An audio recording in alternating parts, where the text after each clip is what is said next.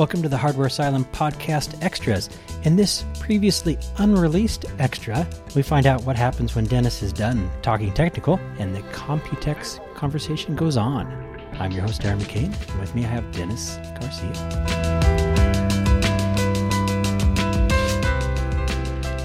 Now, for me, as you know, I'm a bit of a obsessive about my peripherals, and there were some entertaining peripherals.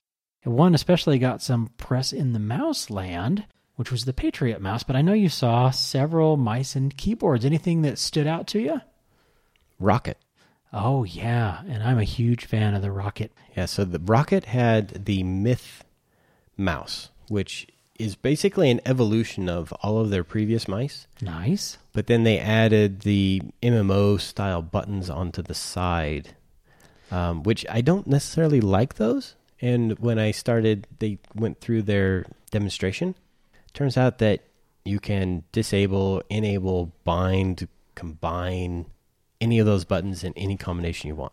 Now, again, listeners may know that I'm a bit of a Roccat obsessive also because I love the feel of their Kone style mice. And it looked like from the pictures that the pattern was very similar on the thumb, only there was a double layer. So maybe six buttons for the thumb, give or take. There was three rows by four buttons. So Wow. 12 buttons. And every one of those buttons in the software you could map to a feature. You could disable it completely. Or if you wanted to have a larger button, you could combine the two buttons to, or two or three or four buttons together and assign that to a feature. Well, that would come in handy for those of us like myself that tend to flop around looking for that knife button in mm-hmm. Battlefield. Where is it? Strangely enough, I took a picture of the software because they had a Battlefield macro that would remap all the buttons based off of Battlefield. Another thing long overdue. I mean, it hasn't been that long since you could just download profiles for lots of different games, and lately the industry's kind of lagged behind. They'll give you so much programming, but you're kind of on your own.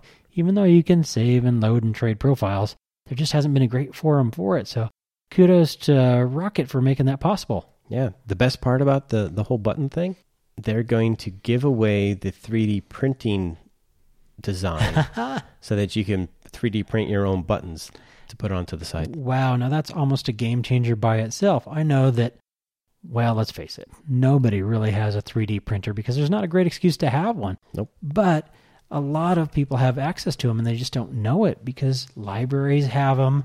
There are workshops where you can go use them. So I just can't even express how excited I am to see one of these mice because they're never perfect. They just aren't. I mean, that's how things like the rat mouse make a living. Mm-hmm. So the opportunity to say, hey, I'd like this to be tilted a different direction or be concave or convex, and for just pennies and a little bit of time, make it happen, that's amazing to me. There hasn't been a configuration of customization like this really ever. You mentioned the Patriot mouse, which had the dual scroll wheels, which I thought was a little weird. Now that one got a little bit of press, and I confess that it reminded me a bit of the old Raven mouse. oh yeah, yeah, a little bit of that. Yeah, so just for those folks that haven't looked at the Raven mouse in a while, it's a review we have out there. It had a, dare we call it a scroll wheel on the side, which was really interesting, but it just kind of panned out as a bit awkward. Yeah, it was in the wrong place. Much like uh, some of the buttons on the Roccat Mouse, so like if you have all 12 buttons enabled, you can't pick it up with your thumb. But with the Patriot Mouse and also the Roccat Mouse, you can change the panels on the side. So you can have it as a wide panel or a short panel to match your hand. Ooh, that's cool. So they're a bit customizable in that regard. So tell me, what do the two mouse wheels do? Uh, you know, I, I, I don't remember. Seems like we should just back away. no, uh, the the two ma- wheels uh, they can be mapped independently, so you can have one scroll up, one scroll sideways, stuff like that. Oh, perfect. Yeah, or you could have it scroll through weapons, and you know it's programmable, so it's kind of nice in that regard. I do see the advantage, but I think you know what we're seeing is the maturation of the mouse market. Once again, is is leading to people to just try to find ways to differentiate, and who knows, maybe it catches on even in a niche can be enough to make some of these uh, designs very successful.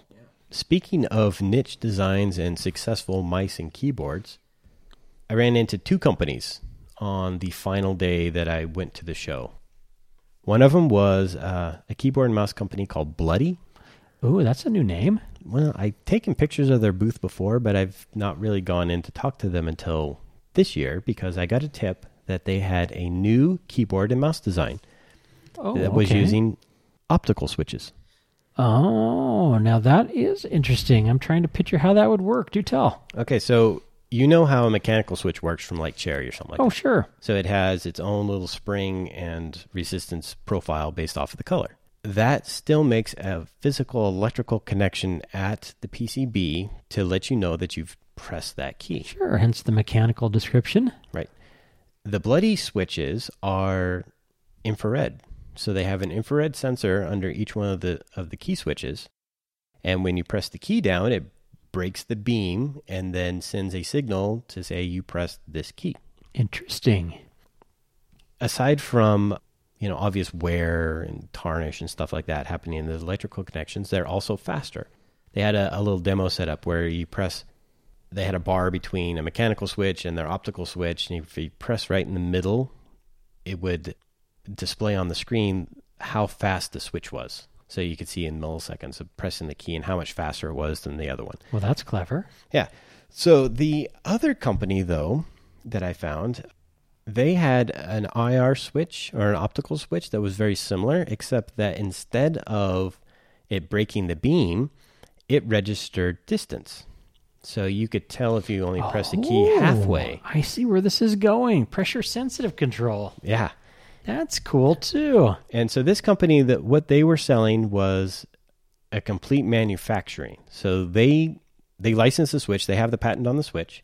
They'll take um, ODM designs and then build the products and then send them back out the door based off the manufacturer's specifications. Well, I have to admit, it's nice to see something that's innovative besides creative lighting.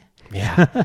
well, speaking of the these switches, they're completely optical. They register distance, so you can program them to activate at like a half press or activate at a full press. Any press in between, you could tell if you've pressed it halfway for a while and then pressed it completely down. They have all of this monitoring that they can do on the switch level. And on top of that, they have a special tool where you can pull the switch cap off. Not the cap itself, but the whole switch. What? So if the switch wears out, you can replace the physical portion of it that that has the clicky. You can replace that and put a new one on there. So the benefits here, obviously, they have you know the red, blue, copying the cherry designs. These uh, they react the same way, but they interact with their optical switch down below. If you wanted to have your ASWD keys as reds and the rest of your keyboard as blues, you could pull those out and replace them with red ones, and it works. You can just drop them in. Both of them sound intriguing and expensive. Yeah, I'm not sure about costs, but the bloody keyboards were not terribly expensive. They didn't say they were going to be any more than any other keyboard that was already on the market. Well, sounds like a name to watch for. I may have to track one of those down just to check it out myself. Mm-hmm. Uh, bloody also had it for um, they replaced the switches on the mice, so you could have optical. Replaceable switches on the mice. That is definitely worth looking into. Well, it sounds like you uh, had a lot of interesting adventures there.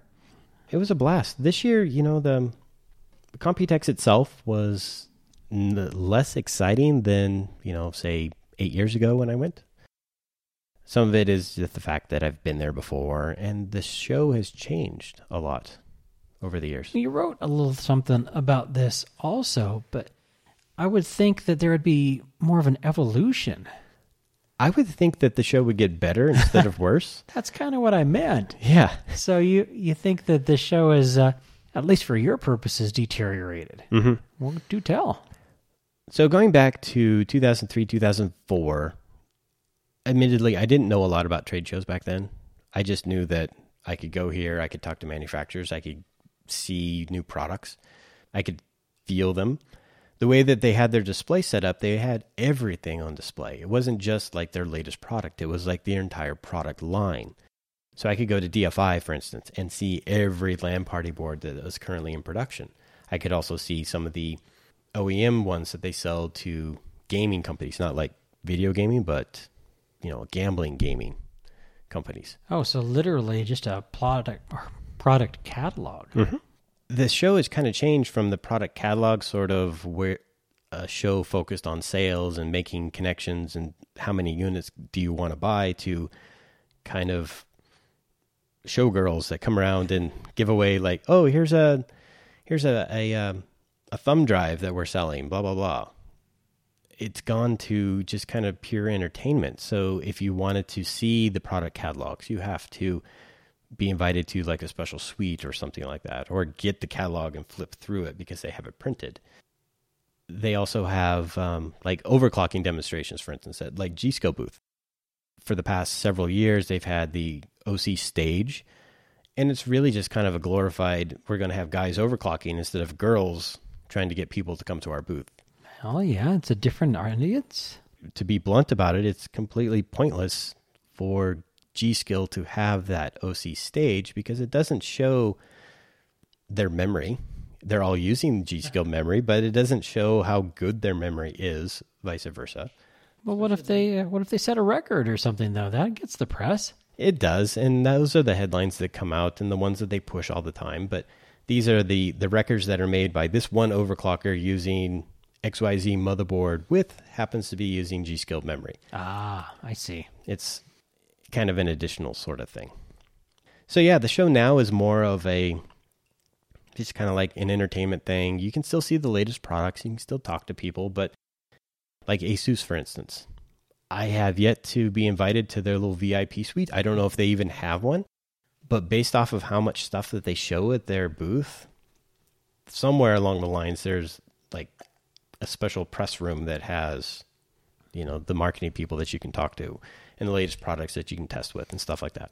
Well, Asus has been a top dog for a long time, so I'm sure they're enjoying a bit of a little extra VIP action. Yeah.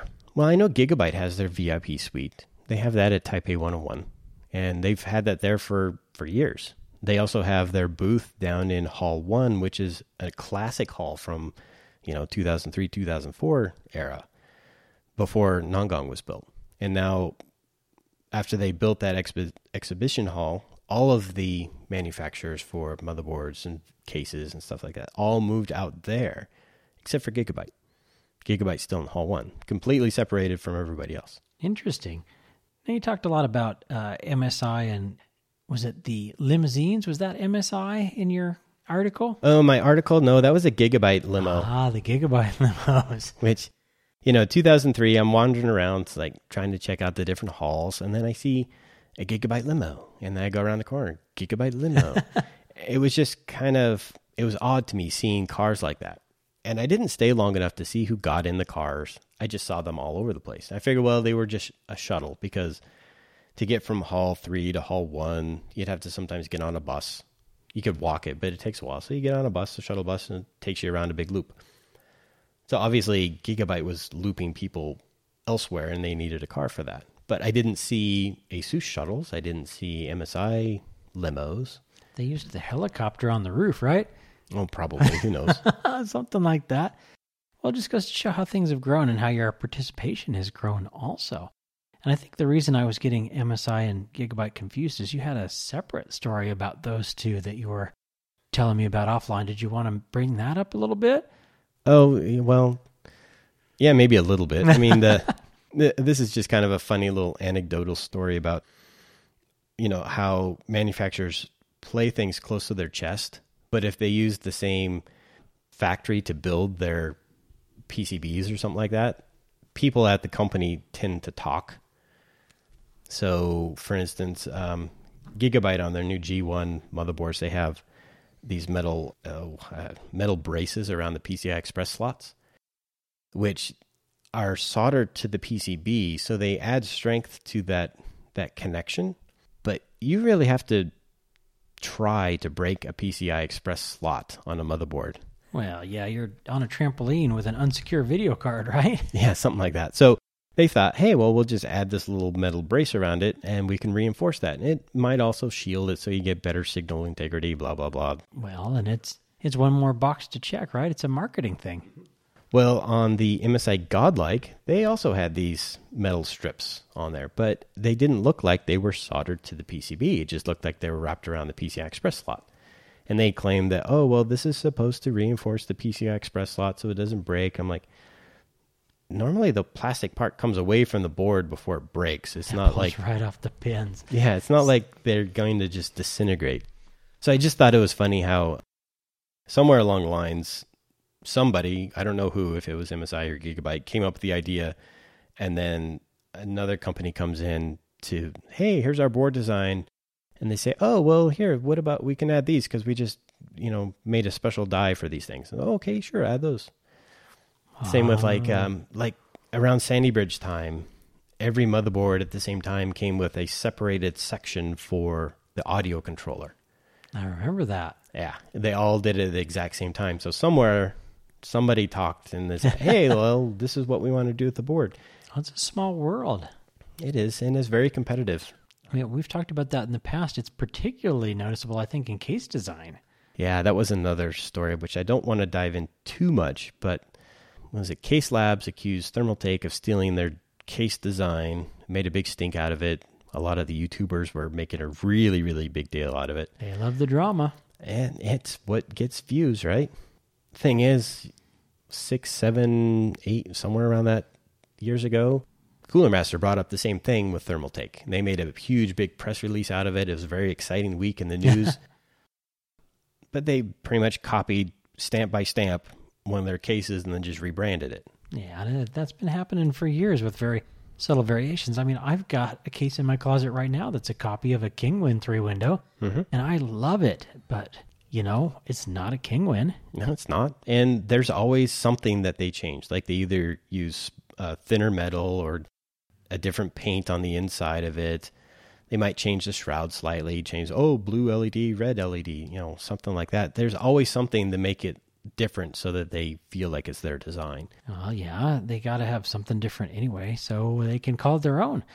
And a lot of it is, again, going back to the manufacturer. You go to a stamping uh, factory, and they the dies are really really expensive. So if they have a die that will go and form a three drive, three and a half inch with slidable trays, hey, get that one, and then we don't have to pay for the tooling. yeah, there goes your design fee. Mm-hmm. Just pull it off the shelf. Just pull it off the shelf. Put your own name on it and hope no one notices. And there are so many, especially case designs out there, that maybe you don't. I mean, how many of us go out and actually see two, three cases physically next to each other to compare? It's, No. It's rare. Well, a lot of times it's spanned over a couple of years, so somebody's already forgotten about it. Well, one of the other things about the show that you briefly mentioned, and it might be fun just to finish with, is the attendance of the editors and some of the folks that you saw there. And I figured I'd give you an opportunity to talk a little bit about that and call out your buddies. Oh yeah.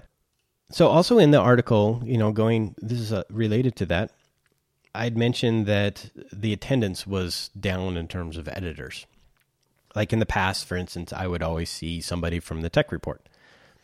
I would see those guys. I'd see a lot of familiar faces from CES at Computex. This year, nobody.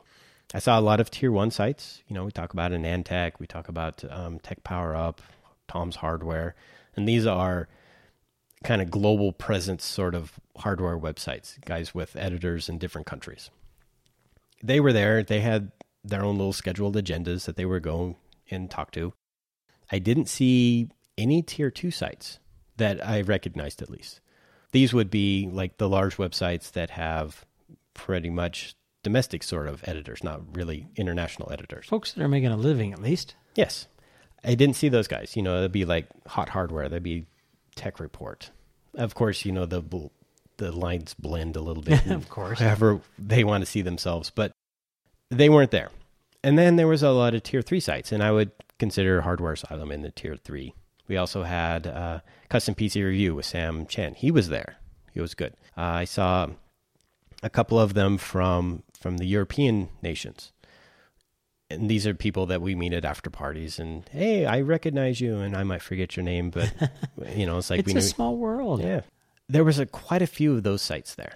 And these are the people that are not necessarily struggling but they want to keep their their presence known and shake the hands of these people that are going to be giving us hardware and try to make those deals. And then there was three or four youtubers Ah, which I don't, you know, and of course, you know, the guys might disagree, but I see the YouTube crowd as being more of um, kind of multimedia marketing instead of being tech hardware reporting or tech editors. And the reason I say that is because they're there to make a video for one of their sponsors. They're there to make a video of a factory tour and then try to sell it to the company so they can get some money as part of an effort that they are providing them with a service. And you know the the benchmark everybody uses is Linus Tech Tips. You know he started out doing reviews for NCIX or whatever it is in in Canada. Same with some of the guys here. They work for for Newegg. Same same sort of deal. Well, he's making a living doing videos for as video reviews and also videos for manufacturers about a new product that they're launching. And you make a healthy living off of that. But it's not necessarily reporting on what capacitors are being used on the G1 gaming board that's coming out next month. Yeah, it seems like all the video reviews tend to be a little bit too high level. Mm-hmm. And I know that all sites get kind of accused of using similar formats for reviews because you, you get comfortable in a rhythm. But I've seen a lot of those video reviews and it just seems like more fluff than substance. But yeah, yeah well, maybe that's changing. Yeah, and it, it is what it is. Uh, there's a lot of manufacturers that are focusing solely on videos because they figured their audience, the people buying products, or watching the video reviews. Oh, I see that. Yeah. There could be some truth to that, but you know, as a as a hardware reviewer that knows a few things, I see that and it's like it's almost too high level. But then again, I might not be in the right frame of of thinking. And and truth be told, you know, these guys that do YouTube videos, they get their research from written websites for the most part. Yeah, that is true too. They may not may not be coming to Hardware Asylum to get their information, but you know they troll around to some of the sites like AnandTech and Hardware. hardware you know. Yeah, and they're getting their talking points also. So I mean, it's a lot about what's the hand that feeds you, right? Yeah, exactly. And that's what works for them. This is what works for me. And you know, I get asked all the time, "Why don't you do videos?" And it's like, I tell everyone I have a face for radio. well, and to be honest, the the amount of time that it takes is pretty comparable. Mm-hmm. Well, if we have to leave this particular trip on a note, what would you say? I would say Computex. I love going. The relevance is not always there for me. You know, given another another year, I would probably go again. Well, check out the coverage on the website. There are a lot of articles this year that introduce lots of different product lines and let us know if we've missed anything. We'd love to cover it in a future podcast, and we'll see you then.